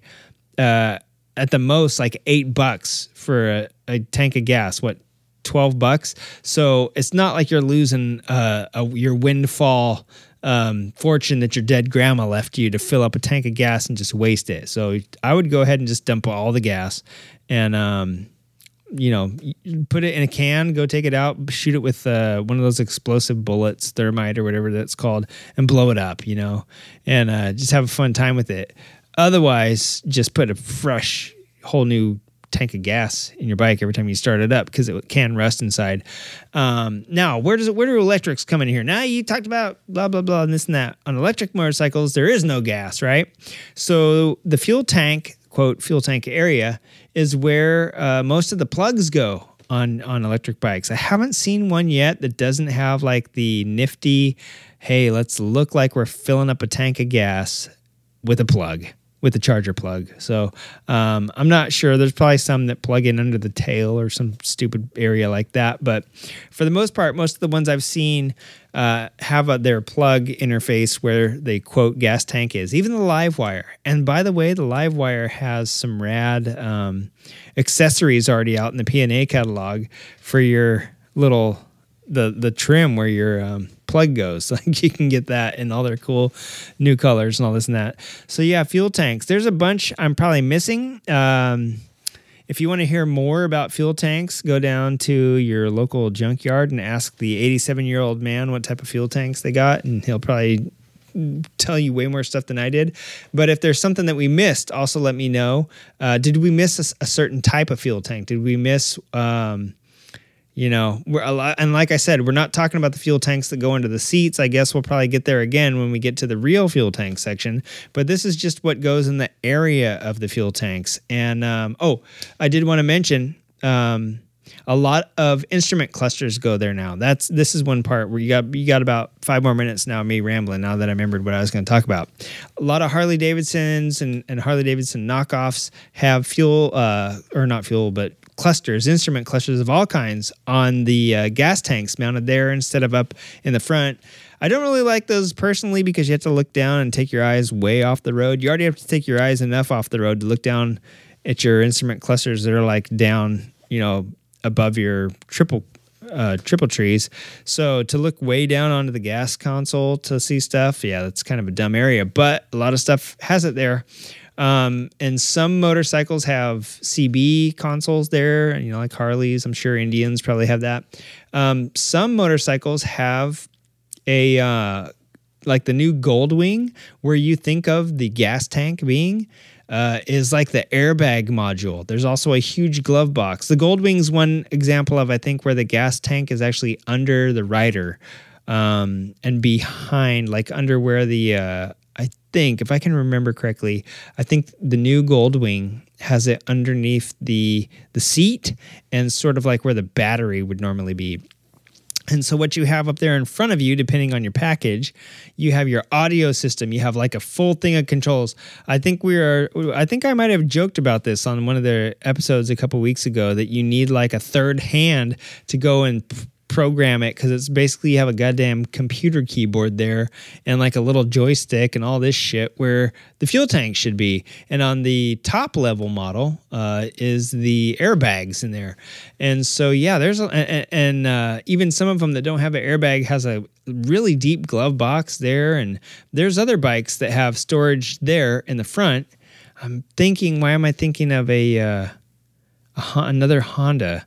Mm, like a VFR? Did what did the early VFR 1200 uh, have that there? I can't remember where the fuel tank was on that, but I, I'm thinking of another motorcycle that has like you flip open the fuel tank and then you put your helmet in there, and um, the actual fuel tank's like somewhere else. I can't think of what I'm thinking of of what bike it could be. It could even be a fucking Super Tenere, and I just can't remember. But there's plenty of bikes that have a fuel tank area that's really storage and especially now that like all this crazy new um, technology is coming onto motorcycles. You're basically transplanting a car dashboard onto a motorcycle. And where are you going to put all that shit? Well if you can hide the fuel tank under the rider lower the center of gravity you put all that crap there where the quote fuel tank used to be. And now you can um, you don't have to have a huge cavernous you know 18 gallon fuel tank for your goldwing to make it 500 miles on one tank of gas. You can put that under the rider um, both and passenger and then where it used to be you can have your in you can have your intake and all your like infotainment crap there and all of your you know car dashboard and sensors and all that great stuff. So yeah, fuel tank area on a motorcycle was what this week's Motoscan was. Like I said again, if we missed anything, let us know. If there's a type of fuel tank we didn't mention, and if you want to know more about electric motorcycles and what goes there on an electric, I'll tell you what, it's the magic. The magic is what goes there on the electric motorcycles. Uh, I think we're gonna wrap up the show.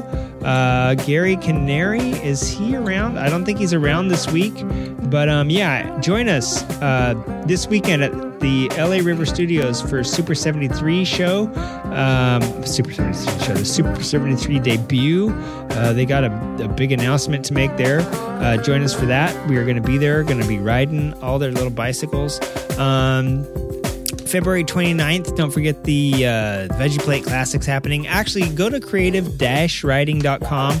Right there on the front page, we got all of our uh, upcoming events and even a couple that, that passed already that you can look at and cry, I'm not going to go to that.